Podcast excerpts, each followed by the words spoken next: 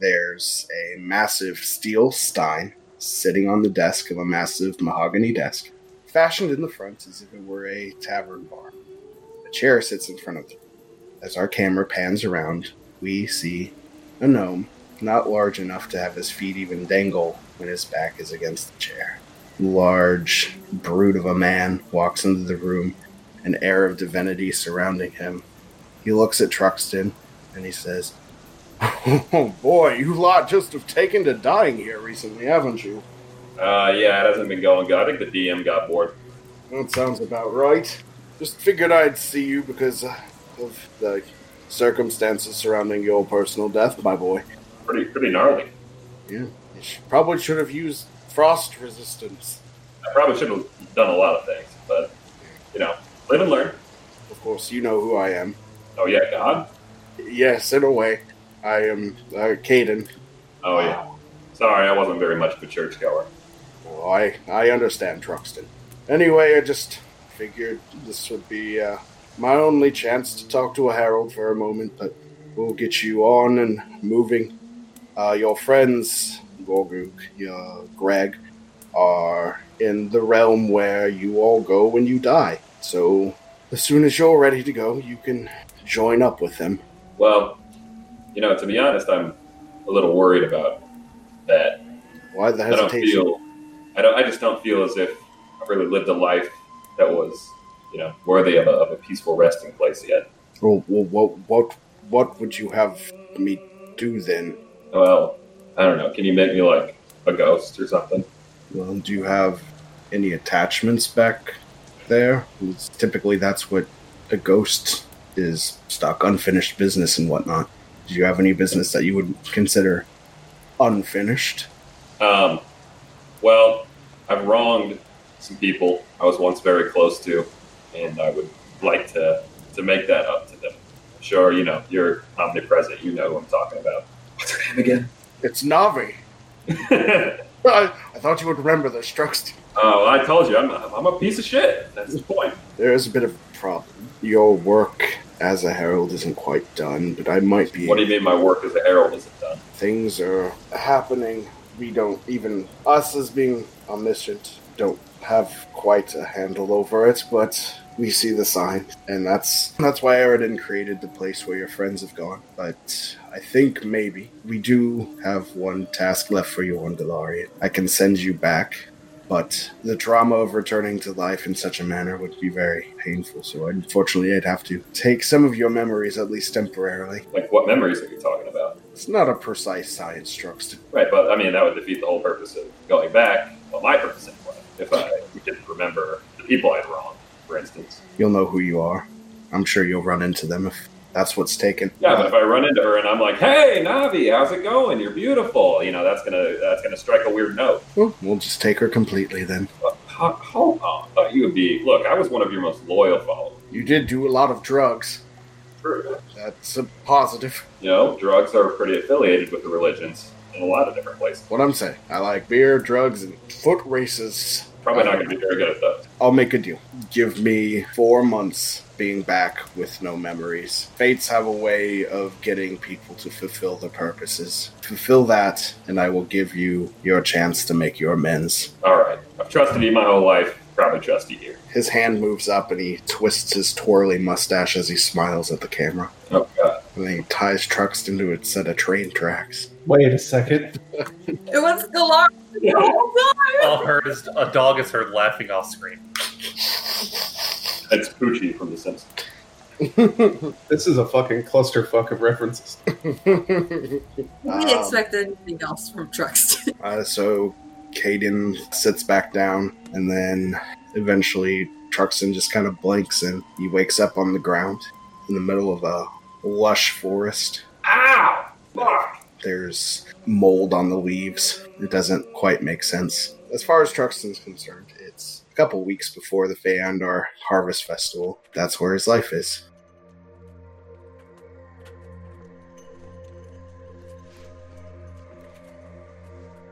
I have entertained my final prophecy. I know not the day or the time, and I cannot do anything to stop it, but in accordance with this vision, I leave behind This book has a sort of last will and testament. I am to die, and this book and the secrets held within are all I can leave behind. If you can read this text, you are of my chosen, my secret heralds. This book may be passed throughout time. Fates be willing, the information contained within will never be used. I fear this will not be the case. I made a grave error in creating an artifact to help the sentient races thrive. An intent it was meant to help shape landscapes, make travel, agriculture, development as simple as touching a rod to a bit of earth. Unfortunately, the staff of Galarian has the power to warp almost anything it touches. To counteract this flaw, I split the rod into five pieces of magic, the staff itself, and four other parts. Without its counterparts, the staff works as intended. This is why I created my heralds to guard the magical item and keep my staff at bay. They are The soldier. The woodsman. The thought. And the dealer. Sorry, I just like doing that voice sometimes. Honestly, keep that tape. I like it.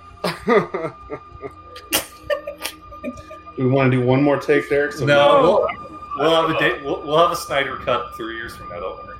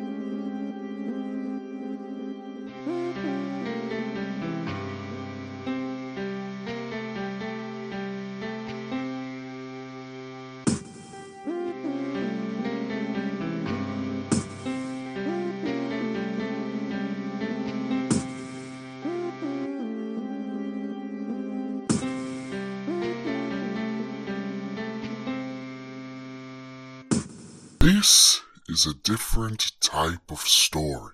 This is a story about coming together, fathers and sons, sisters, old friends, new enemies, lost loves. While many of these circumstances are joyful, some can never be. On this day, in this episode, it is up to our heroes and in this case all of them, to determine which reunions are worth it and which must be prevented by any means necessary. It might not be so simple, of course. Do you think they can do it? Presenting Episode 100 This Golarian Reunion. Welcome, everybody, to episode 100 of This Galorian Life. Pop the champagne. Hey, Hop. Hold on, I got a perfect recording for this. Uh, I will. Here we go. Oh, hold on. I've got a, I've got a noise thing for too. Hold on. I'll be right back. Oh, that's this is actually really good foley work. I would say we got, we got some good Foley work going Yeah, on. that was, that was cool, man. No, don't make bag crush noises, Derek. I will yell at you. Uh, to drugs. Here, I'll try putting lip balm on. We'll see if that makes any noise. Okay, I have. Welcome to episode 100. No, way, God. way, Holy shit, that was good. no, way too much burn on that one, Sam. Back off a little. Bit. I Stop love that. I love that. What if what if that was the what if that was the after everything Entire paused? All right, some more Foley work here. I didn't sound as good as I was hoping. I mean, it was a satisfying crunch. I like that one. mic. It's kind of the foley work of shaking a can of spray paint into a brown paper bag and sniffing it. Would be very good. it would fit Because that We would. all celebrate in our own ways. Just doing poppers. All right, here we go. This one. Can you With this imagine? Not bad. All right, real talk. Derek, continue on. I'm getting bored. Yeah, we are very excited about episode 100. Uh, so just so all the listening audience knows, this will be a three-part episode. Uh, all three parts should be online as of right now. I don't buy it. We'll see, Derek. So they'll all be there, uh, in theory. So after this one's done, the rest of the story will be continued in parts two and three. Uh, so just check those out when you can. Our adventure begins in a place that we've visited several times so far in this this uh, show. There are a group of five strangers walking towards a temple on the top of a mountain. The camera pans in, and we find Lorky, Uma, Gregor, Vision, and Julian. It's actually pronounced Vision. Vichon. Oh, oh, oh. Walking towards the temple. Over the previous days, Gregor, through whatever connections he has as Harold Veridon, has You could call it a uh, animal magnet. Not quite what I was going to. That's how I Uh, refer to my demeanor with humans. Gregor has uh, something deep in his mind, his heart, has been pulling him towards this temple An ever since- inclination, if you would. ever since these four people plus Julian have arrived. They all, outside of Julian, of course, knew that they were here for a reason, and they didn't know what it was until potentially now. Or what are these people talking about right now as they reach the summit of the mountain? I really don't get it. You were down on the plane and you died? Like the material plane? Well, presumably, but I suppose I don't know for certain. My mind's still a bit clouded. Eh, That's fair. Um, How, uh, if you don't mind me asking, how do you get a voice like that? Uh, Julian kind of looks down and uh, his he takes his scarf that he's wearing, uh, even though it's not cold outside, kind of lowers it down, and there are massive, there are like heavy lacerations that have been seem to have been scarred over and healed multiple times on his throat. Oh, my goodness, a young man brimming with pain. Mine was always a bit more internal, but yeah, it's not pain. We have healing magic in this in this plane, so it, it's it's not that bad. You know, sometimes you get a voice you don't really want. I'll be honest with you, boy, you're kind of depressing. Let's see what the orc has to say. Gregor, I have told you many times to please leave me alone and to leave the poor boy alone as well. Thank you. Oh, I'm an old man of stories. I love to hear them, but I truth be told, you're not good storytellers. You wanna- You've told plenty of stories for, for all of us. I uh, I do have a quick story, so it is a funny time. Uh, one time we were eating at this tavern, and uh, my pot pie was a bit the uh, the crust was kind of soggy, and my mother made such a seed. She went up to the area where the cook and the waiter were together, and uh, she complained until she got me a new uh, pot pie. But it, the funny part is, as as I started eating my fresh, crispy pot pie, hers was old and got it got soggy. Oh, see, that's what I'm talking about. Uh, Lorky shares a long look with Uma that says a million words. Yes. I can only imagine what kind of hellspawn would have created the boy. Truly from strong stock. Lorky does laugh uproariously at that. Gosh, you think I'm bad? You should hear my father, his voice. Don't tell him I said that. He's, Uh, Fucking worst Fred Jackson I've ever Ju- uh, oh, you young- do know young him. man, young man. Could you entertain me and attempt to uh, do his voice right now, an impression, if you would? I uh, suppose. I could have tried. Could do. It's quite a bit easy. It's, oh God, just growing up with him, saying his voice like that really makes mine hurt. Oh, we could go a long time with this, but I'm going to let it go. This is very good. Well, you know, Julian, family is really the one thing you have in this world. In fact, that reminds me, there seems to be a memory creeping in. Would you like to hear about the first time I met my grandson? Well, great, great, great, great grandson, at least. I have a feeling you're going to tell us this story no matter what, so get on with it. Ah, yes, summoners are well known for their wisdom scores. But yes, you are correct. We fade to black as Gregor remembers this importance memory. Night lays heavy over the Sky Citadel, Kragadon, but it's not calm. Heavy rain whips in the streets, accompanied by stark flashes of lightning and the constant rumble of thunder.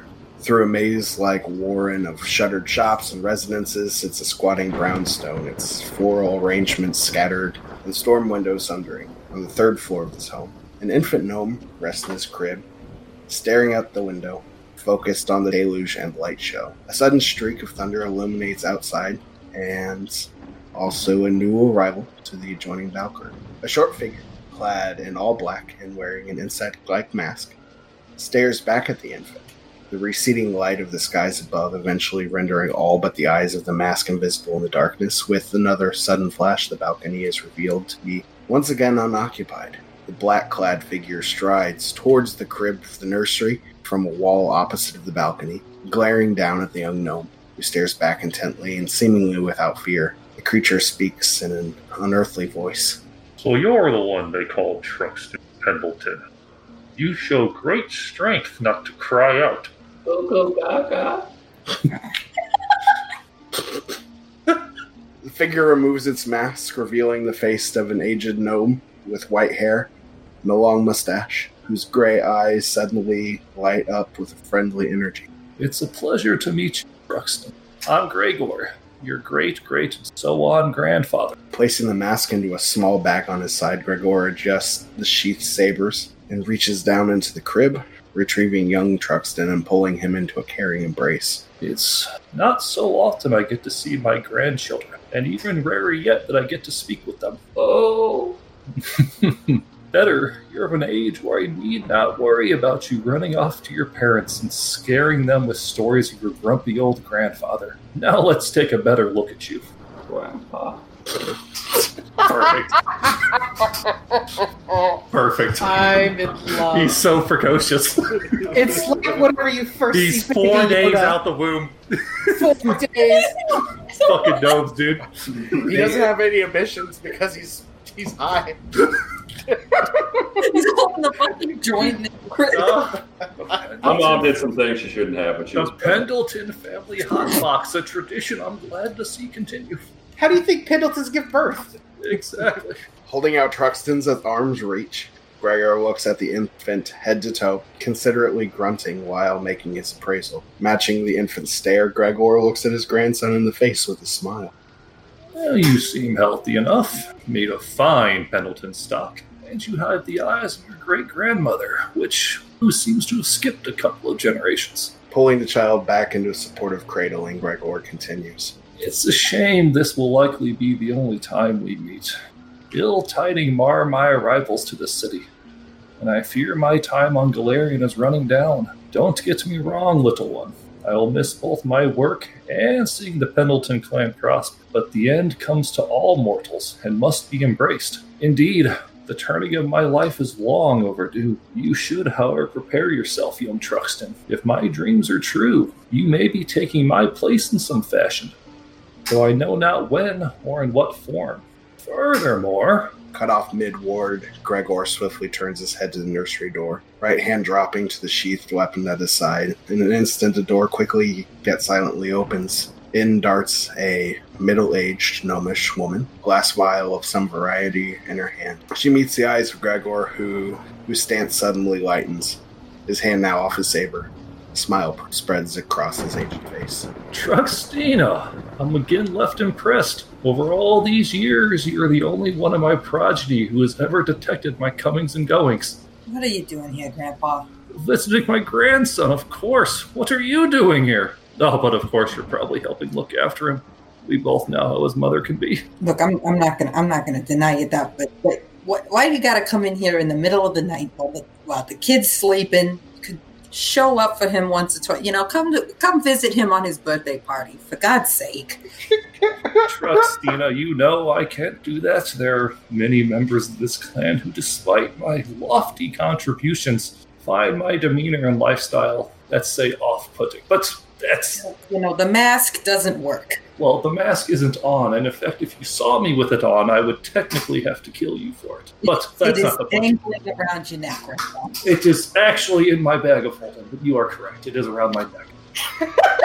Look, Truxtina, that's. I'll jump right to it. I'm here for two reasons. One, I'm a sentimental old fool and I feel as if I'm dying, so Well, white I hair, you know, you are bleaching, but I've been bleached for 200 years. It's only my lifestyle that keeps me going. Jesus Christ. I, but I'm also here at Kragadon on business. But I figured while in town, I might as well see the newborn and hand over some gifts. So, uh, what high-ranking official are you gonna kill? Oh, I don't know if he's an official at all. There's some fool in this city who's acquired apparently some sort of significance. I'm to deal with it, but truth be told, Truxtina, something feels off about this mission. Something is telling me that it will be my last.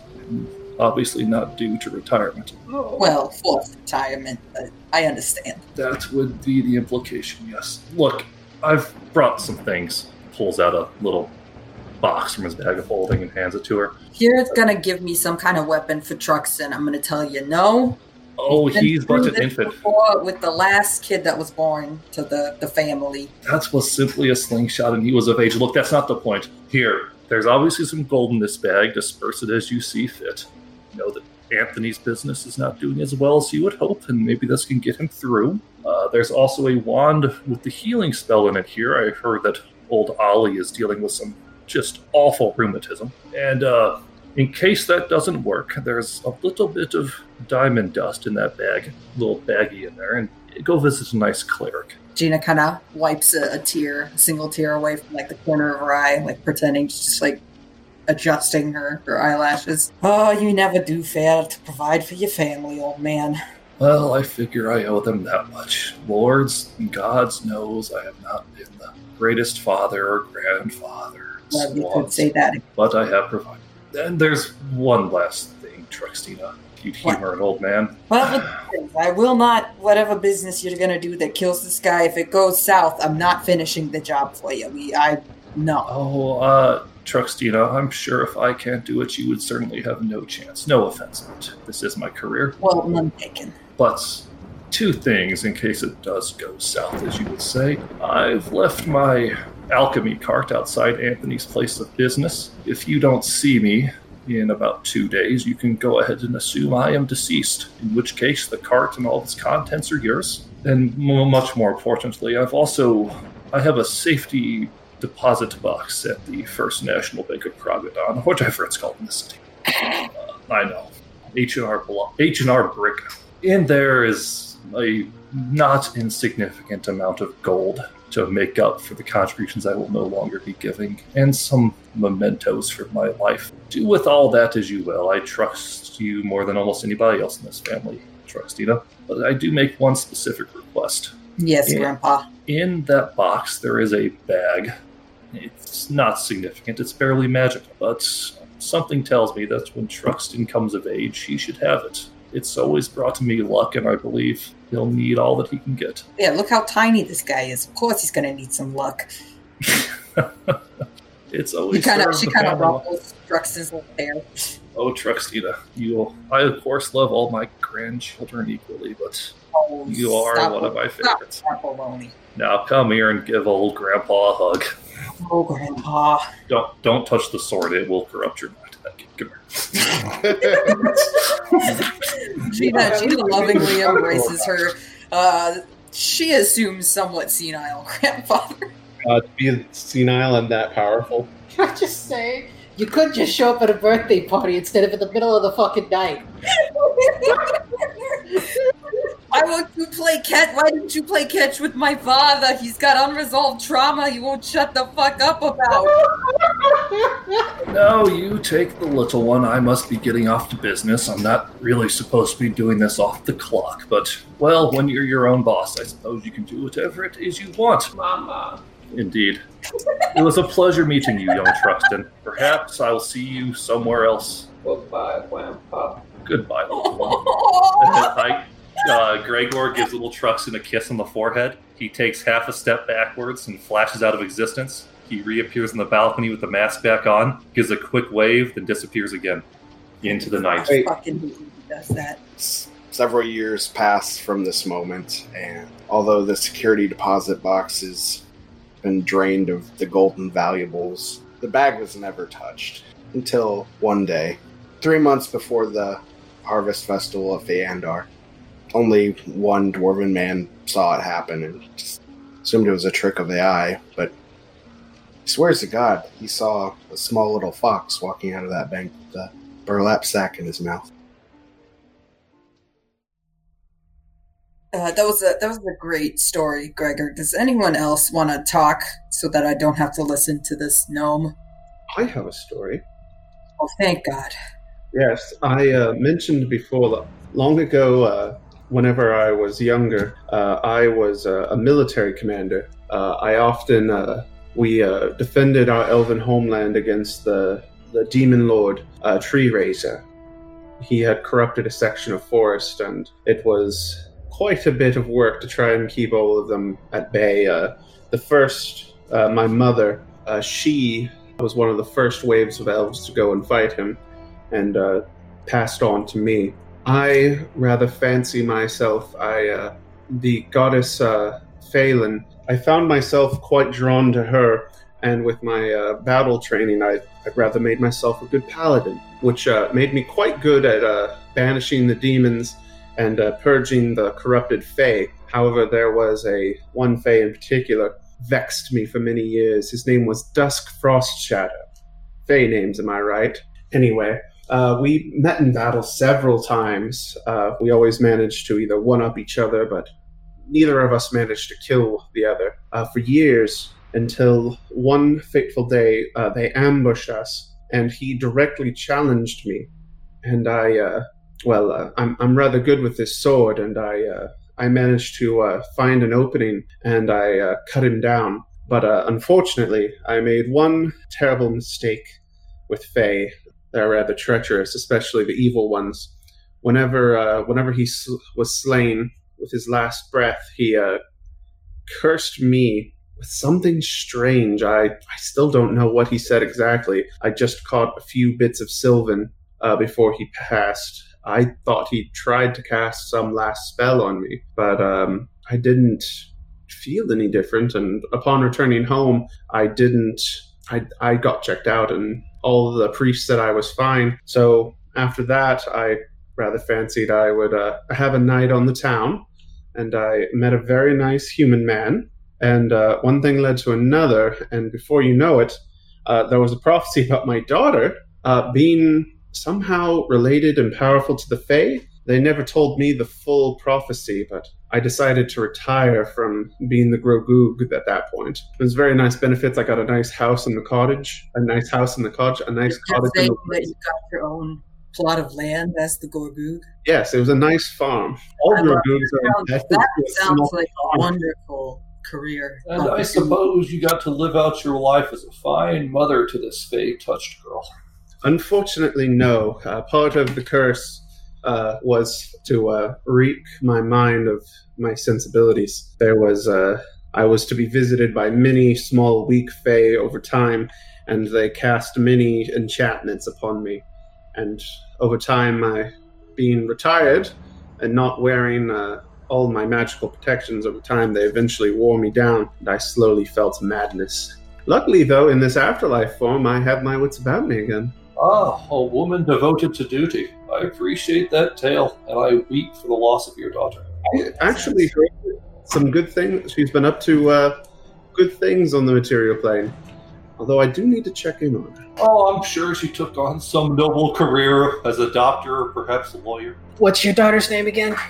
Sirius. Oh, ah, feel like I know that name. Nah, I don't. Is Julian Osiris Tengold? Well, we know he's gonna die, though. Thanks for the plot reveal, Derek. Damn it. Sorry.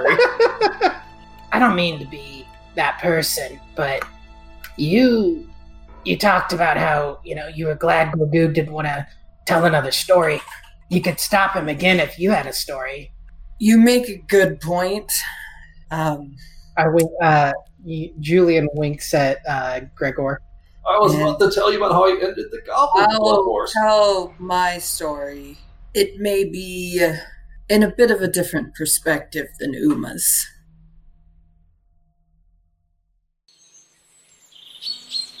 So we find ourselves on the edge of a forest as night is beginning to fall and the air is heavy with rain. Low thunder rumbles in the distance, and the forest creatures littered throughout the scene scurry back to their homes to weather the coming storm. One animal remains, hiding within the tangled branches of a birch tree. The snake has been there for some time, watching the pile of flesh twitching on the edge of the forest. It is confused as to why the pile was dumped there a few hours ago by men in spikes and chainmail. But with the coming storm, it seems safe to investigate and the long green snake slithers closer to the new addition to the forest. On closer look, pile of flesh is a young half-orc girl, barely alive. Bruises and cuts cover her body, and her right leg seems to have been crushed by something heavy. The snake circles around the girl, sliding over her leg, investigating the wound as the unconscious half-orc raggedly breathes slower and slower drifting off to an eternal sleep. Watching intently, the snake circles about the girl, sliding over her leg, investigating the wound as the unconscious half-orc raggedly breathes, slower and slower, drifting off to an eternal sleep. Watching intently, the snake begins slithering away, its head seemingly bowed in respect, until a bright light bursts forth from the girl. Shimmery, shimmery wings encircle her body, protecting her from the now falling rain until, almost as quickly as they came, they fizzle out. The snake moves back and its scaly form begins contorting, growing legs and fur and bones to become a large mountain cat that awkwardly jostles the dying girl onto its back and runs into the forest, lightning slashing the sky above. Time passes, and we're in a small hut deep within the forest, where there's a half orc girl limping around a modest kitchen, hanging up herbs to dry, while an older catfolk woman is cooking above a fire. Lucky, you should you should rest. We've been on feet all day, and it shows. The half orc girl is quiet, but slowly sits down, taking the weight off of her leg. A year, few years have passed since Anha found her left for dead at the edge of the forest. She had barely survived the horrific beating that the slavers who held her had enacted. Lorky still woke up, sweating, phantom pains in her leg, worried that being rescued by the druid was a vision she clung to as she danced on the cusp of death over and over if I could change into animals like you, I, I wouldn't have to worry about this wound. I I only did what I could. I'm not as skilled with healing as I could be. I I mended the bone. It's up to you and the rest to stretch and heal and take care of yourself. Lorky didn't push the issue. She knew that Anha preferred silence in the hut while they worked that the catfolk wanted a peaceful existence with the nature around them, but Lorky burned with the need to return to where she came from, to dole out justice to those who had hurt her and to all of the other children in the camp she had been enslaved in. Anha had told her once about the shimmering wings, and on nights when Lorky didn't have nightmares, she dreamed of an angel, a creature with wings and a giant sword that saved Lorky from the wooden club wielded by the man who broke her leg. You know, Lorky, being a druid isn't something I can quite teach you. I was just gonna Lorky was pushing the issue once again. Just born into some people, you know? And you can learn how to master it if you have it, but I, I don't think you have it, Lorky. It's not your fault. It's just some people they they don't have it. But but the wings. Lorky was tying a poultice around her leg to help numb the soreness from a long day of gathering food. You, you said I summoned wings. I, I could be a druid. You haven't even tried to see if I if I have it. I, I just don't want to make you relive what you went through. It's enough that you survived. It's it's got to be enough that you're alive. Well, it's not. You you protect this forest as best you can, but but I don't want people to live through what I lived through. It's not it's not enough that I'm alive. I have to make sure that others can be alive too. Anha is quiet for a very long time, but nods finally and gestures to Lorky to follow her outside. Anyone watching the front yard of their hut would see weeks of Anha demonstrating various druidic magic to Lorky and the half orc trying to mimic it with minimal results. A few sparks or flashes of light appeared when Lorky tried to cast spells, but nothing seemed to blossom. The endeavor is abandoned, with winter passing calmly, and the forest maintaining its stasis. One spring night, Lorky wakes from a nightmare, sweating profusely as thunder rumbles across the horizon. It felt so similar to the night she had almost died. Something about the air, the humidity, the sound. It wasn't like most thunderstorms she had weathered. Rushing outside, her heart racing, her breath catching, she began panicking in the front yard, gulping in thick air. A crack of lightning whipped the darkness, and she screamed as a feeling of power washed over her. Lorky looked behind her, and shimmery wings reached above her head, protecting her from the storm. She pushed upwards and took flight, before the sudden realization of what was happening washed over her and the wings disappeared. Lorky laughs as she drops into the muddy grass below, feeling like she's alive again, and that the nightmare would never reach her. Years pass, and there are rumors of an angel that appears on battlefields. An angel that metes out justice and fights for those who are downtrodden. A few discerning individuals notice that the day before the angel arrives, there is always a half orc woman that comes to whatever area was under duress. She was quiet and respectful, with basic healing potions to sell, those that recognized the pattern kept their mouths shut, assuming she was a scout or acolyte for the angelic warrior. Lorky knew that she was a herald of Eridan. She knew that she had been chosen when one druid had reached out to Anha, passing on an old artifact, an antique locket, that only one gifted with Eridan's blessing could wield. She kept it on at all times, as a reminder of the thoughts that had empowered her to become the herald that helped those who could not defend themselves. In her later days, she became aware of another herald, and her dreams took her to a place where an elven woman birthed a child. And so Lorky wrapped the locket away and gave it back to the aging Anha, telling her the name of the soon to be successor to the current thought, and passed it through the network of druids that had brought it to Lorky in the first place. Her leg had started hurting again, this time due to aging and constant years of combat. She was looking forward to hanging up her sword and living out her final years in the forest that she had been reborn in. How's that for a story, Gregor? Bring a tear to my eye, lass. Your quest for justice. Crocodile tears. I see myself in you. Oh my. As I gotta say, that was um, that's gosh. I guess we all have died here, haven't we? Kind of true. a different way. Oh, well, that was the fifth year I served the goddess Vishnu. Oh my god, he's talking to someone. And you. You know, I was something of a paladin myself. Oh my god. I don't know if that's entirely true, but I think it would be a good story. Well, how would you define a paladin? I served the gods. Well, of course, I jest about that. I was a simple potion salesman, but I don't remember much of my life, but I do remember a few things. Vision finds himself in a state of complete darkness.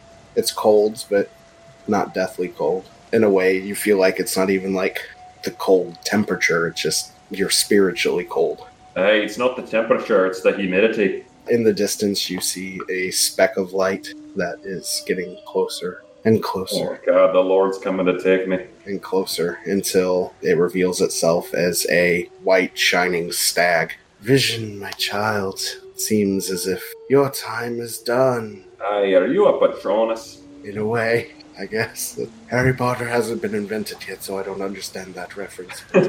I will in several years, and then I will pretend I don't because of the terrible things. I share Or many so do- views with the author, in fact. oh, of course you do, Gregor. I'm just trying to figure out what to do with you.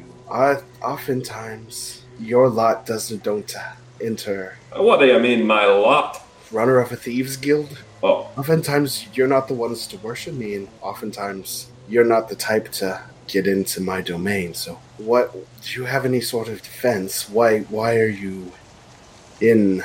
Why did you lead the thieves guild? listen. Everything you do in life, you're a thief in one way or another.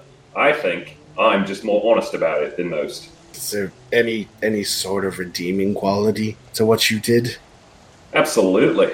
I redistribute wealth in my own way. I don't think you have to you have to consider I'm small beans compared to the thieves that are out there that are fleecing people even though they don't even know it. Right out of Australia, it is. Ah shit. I fucked it up. There's a kangaroo in my Subaru. Jesus Christ. Beautiful. Recentered here.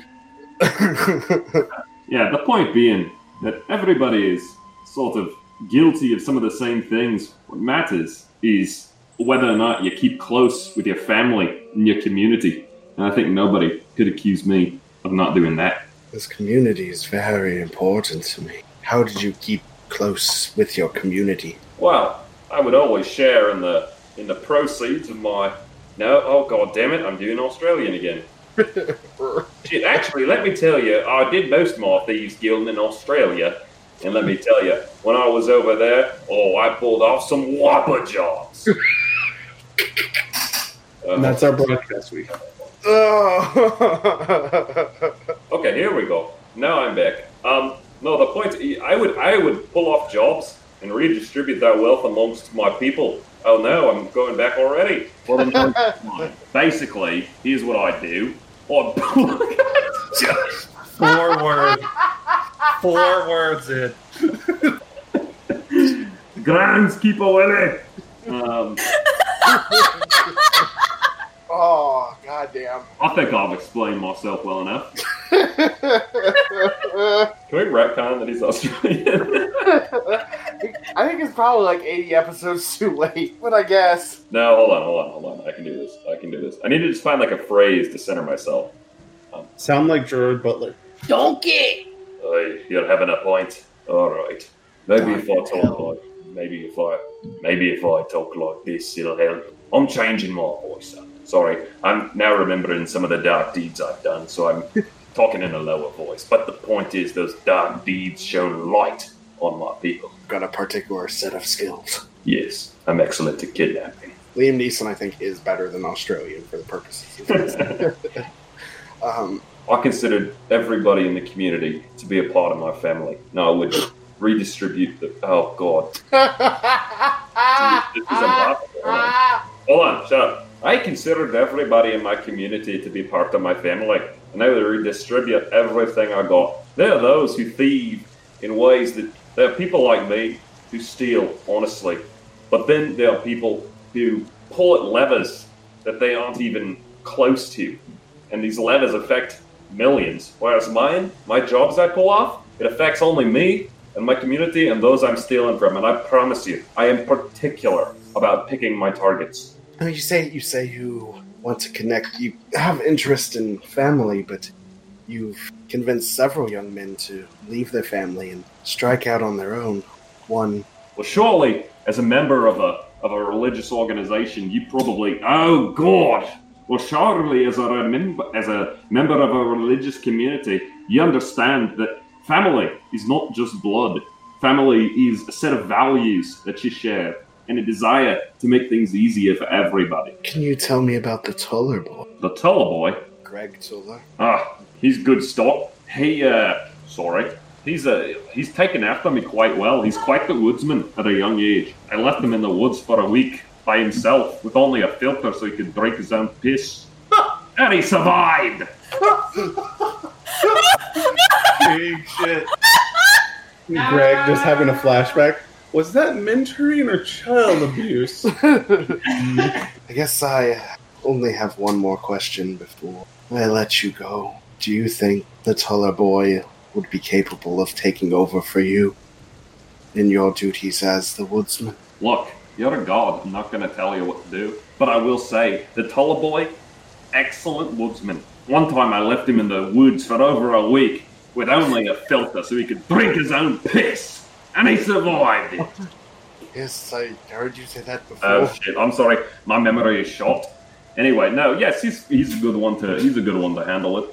He's a resourceful kid. He's a he's a like you, a lover of family. Unlike the other heralds, the woodsman is more driven by individuality and intuition. So it's always been the job of the previous woodsman to name his successor. So if you say Tuller is it, Oh, you won't believe this kid. One time, oh, I I, I understand the the piss thing again. Yes, vision. I Yeah. will let I will let you pass where you're going. Well, there's some business you need to finish, and then the stag bearer still floats away, and Vision wakes up at a campfire surrounded by three other people he doesn't know.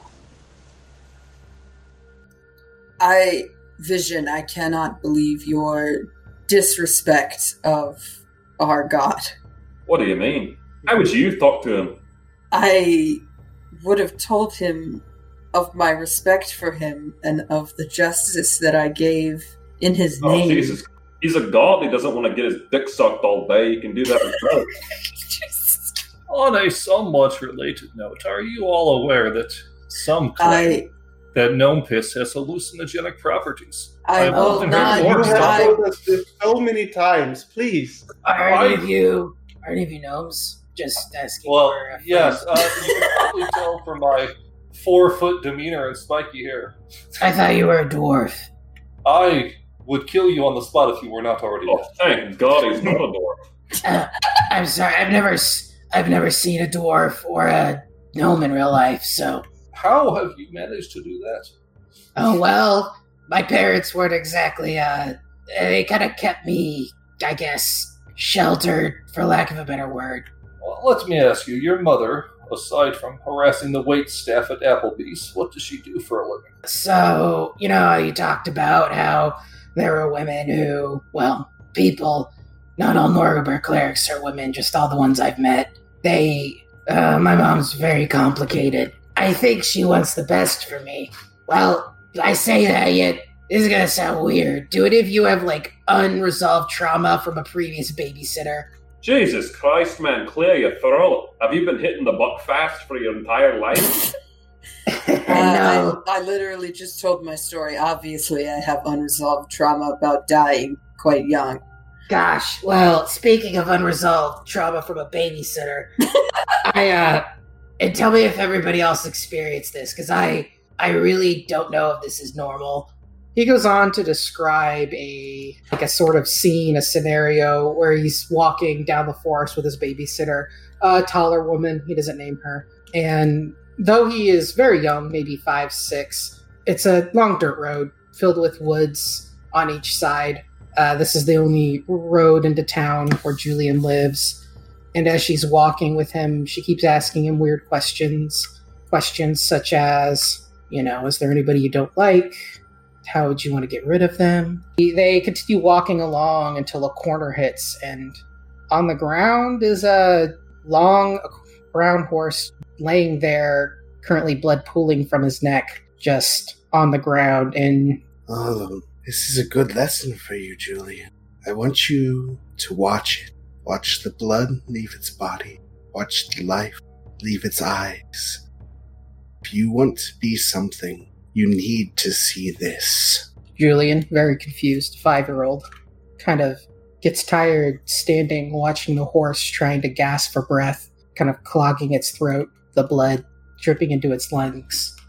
And he watches as slowly the horse stops breathing. Does it?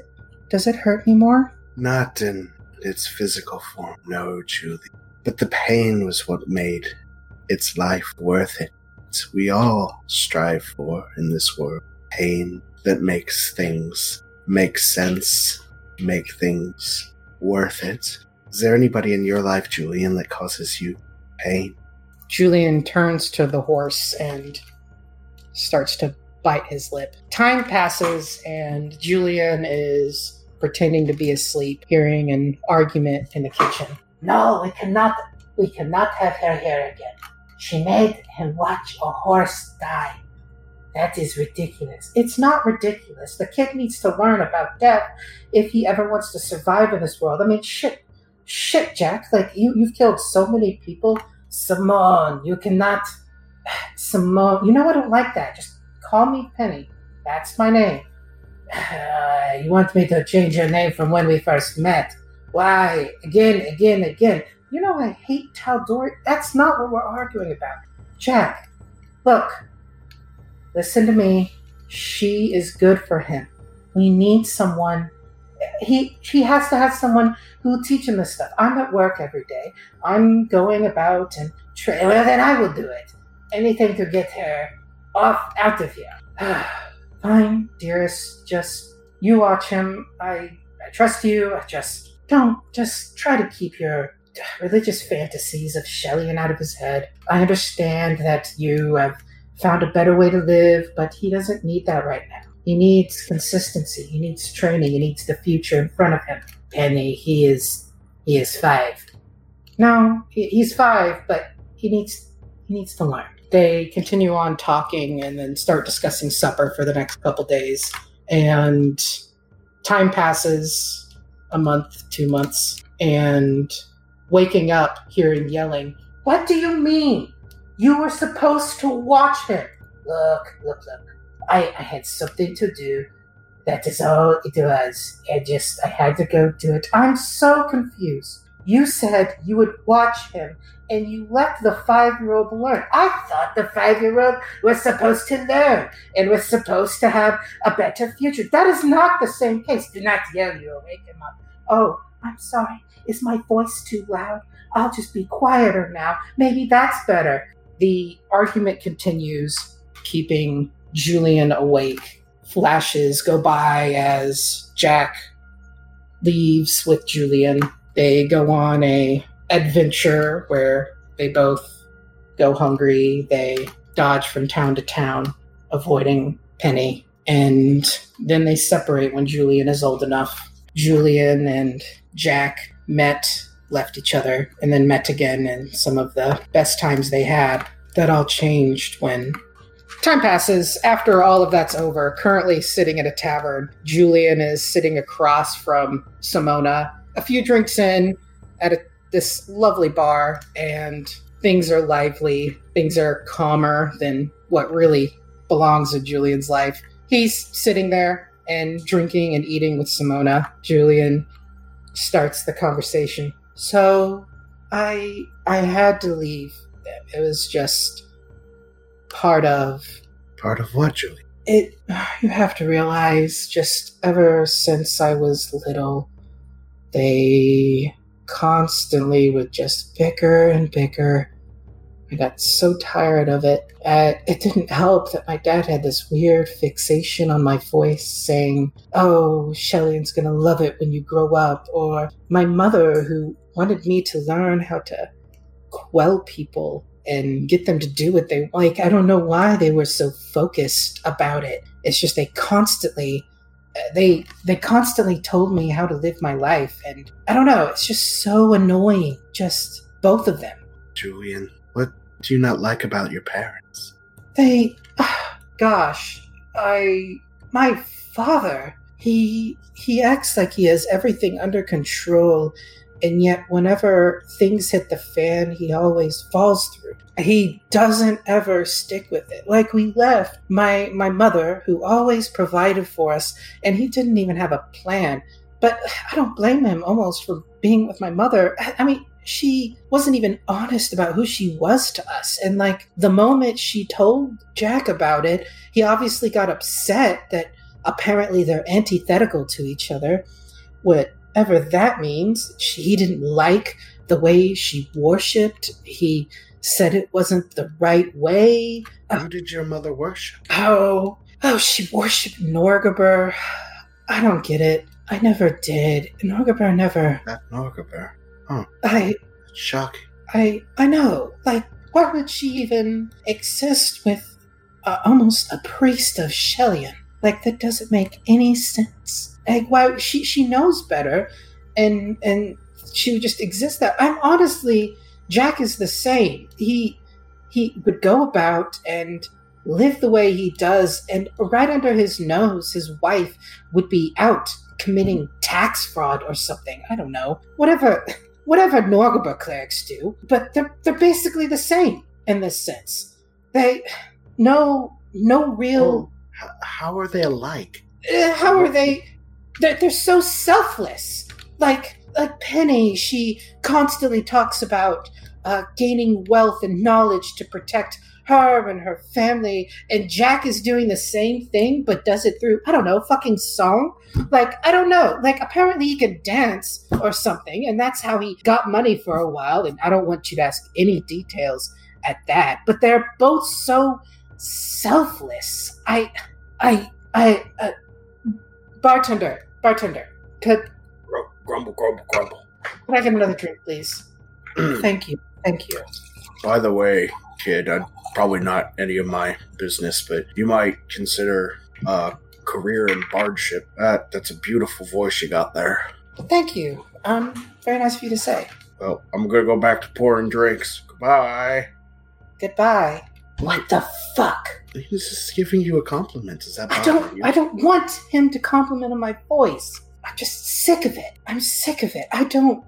I, I literally just want to be left alone. I just, I don't know, maybe it's just because of my parents and I don't get them at all. They just care about their other people. And So are you saying you only care about yourself? no, I'm not. Oh my goodness. No, it's not about caring about yourself. It's this idea that this, you know, caring about other people is somehow a golden standard. Uh, that this is not. This is just ways to bring us pleasure in life. When you see someone and you make them feel good, you feel good yourself, as if that's some aspiration, and as this like this altruistic idea is anything to like move towards. Whatever the reality is, you just want to be feeling better. And the simple point is, on this plane, we don't, you know, Simona, Zon-Kuthon talks about this a lot, that our mortal wounds and flesh only prepare us for what's moving on. What do you mean moving on, Julie? The the pain, the the scars that we get, they they only prepare us for the the, the next stage, the next level in life. The the, the whenever whenever we harm ourselves and gain the discipline, it, it teaches us not to recoil at this fear, this like guttural internal fear that drives them to go on and it just holds us back. We moving on from our mortal mo- from living is it. That's how Zon-Kuthon moves on into his goal of perfection and that's the only way is if we we have we have to train ourselves to not fear it so when the moment comes we won't be afraid to move on Julian, I I want you to get some rest. Clear your head. In the morning, I have somebody I want you to meet.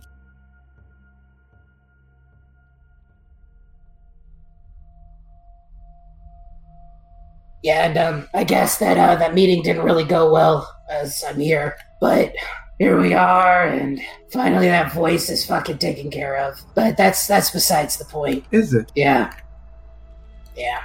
You Gosh. have an interesting set of parents. Oh my god. I'll gosh. just leave it at that. Oh, you don't have to. I'll just complain about them at every case. Well, I I figured you're much God. like Gregor in that way.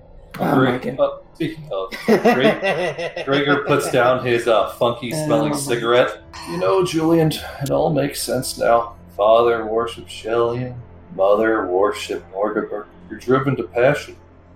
You know not which direction to go, so you go towards hatred. I understand it. Thank you for that. It Oh, took shut a lot. the fuck up. Hey, look, I, I, I understand. Let me, let me defend Gregor. Let me defend Gregor. Um, I, to be completely honest, I grew up in a house filled with petty comments. It's nothing new. and i elbow gregor Oh, hey, you're gonna. I'm gonna drop this shit. oh, sorry, sorry. It's you know, it kind of feels like home. You know. Have you ever felt bad about not having your pillow fully in the pillowcase? Petty parents do shit to you, man. I And- uh, never used a pillowcase. Oh, it's good. Well, it's, uh, Amo glaucoma. was too poor to afford one. Oh, I'm sorry. That sucks. As the conversation kind of spins down, uh, the party arrives at the doors of the Temple of Eridan on top of the mountain. And as they're walking through, they move through four different corners and find suspiciously that gemstones that are there to unlock the door to the final goal have been removed. They're just not there anymore. And narration appears over basically the montage of them searching. It was my biggest mistake, however, to trust trust somebody with the staff. I thought this man, my creation, was close, confidant, one that I could trust, one that would follow what I what I believed, what I thought I instructed him to believe, but it all went bad. This plane you are on is not only a plane where you can learn to grow, but this plane is a prison, a security deposit box. I have a temple, and my greatest mortal foe is held there, along with the first piece of the staff If these things are ever to get out, it could mean destruction. The party approaches the final room of the Temple of Eridan. They manage to get the door open, and what they find inside is not Galarian, is not the staff of Galarian. It is an empty room covered in claw marks with an altar at the front that is completely empty. Shit. Hmm. This is this is unfortunate. We find across the plain Gorgug studying the book. And a paragraph appears that he's never read before. If you are capable of reading this book in its entirety, then you no longer find yourself on the material plane. You are in a plane I create.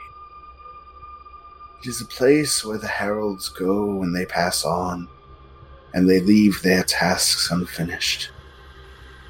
Hopefully, no herald will ever have to set foot here. Hopefully, no herald will ever find the need to read this book. But if you are, and you can, you have work left to do. And that's the end of part one of episode 100. We'll see you back here for part two. Ooh woo! Alright, real quick.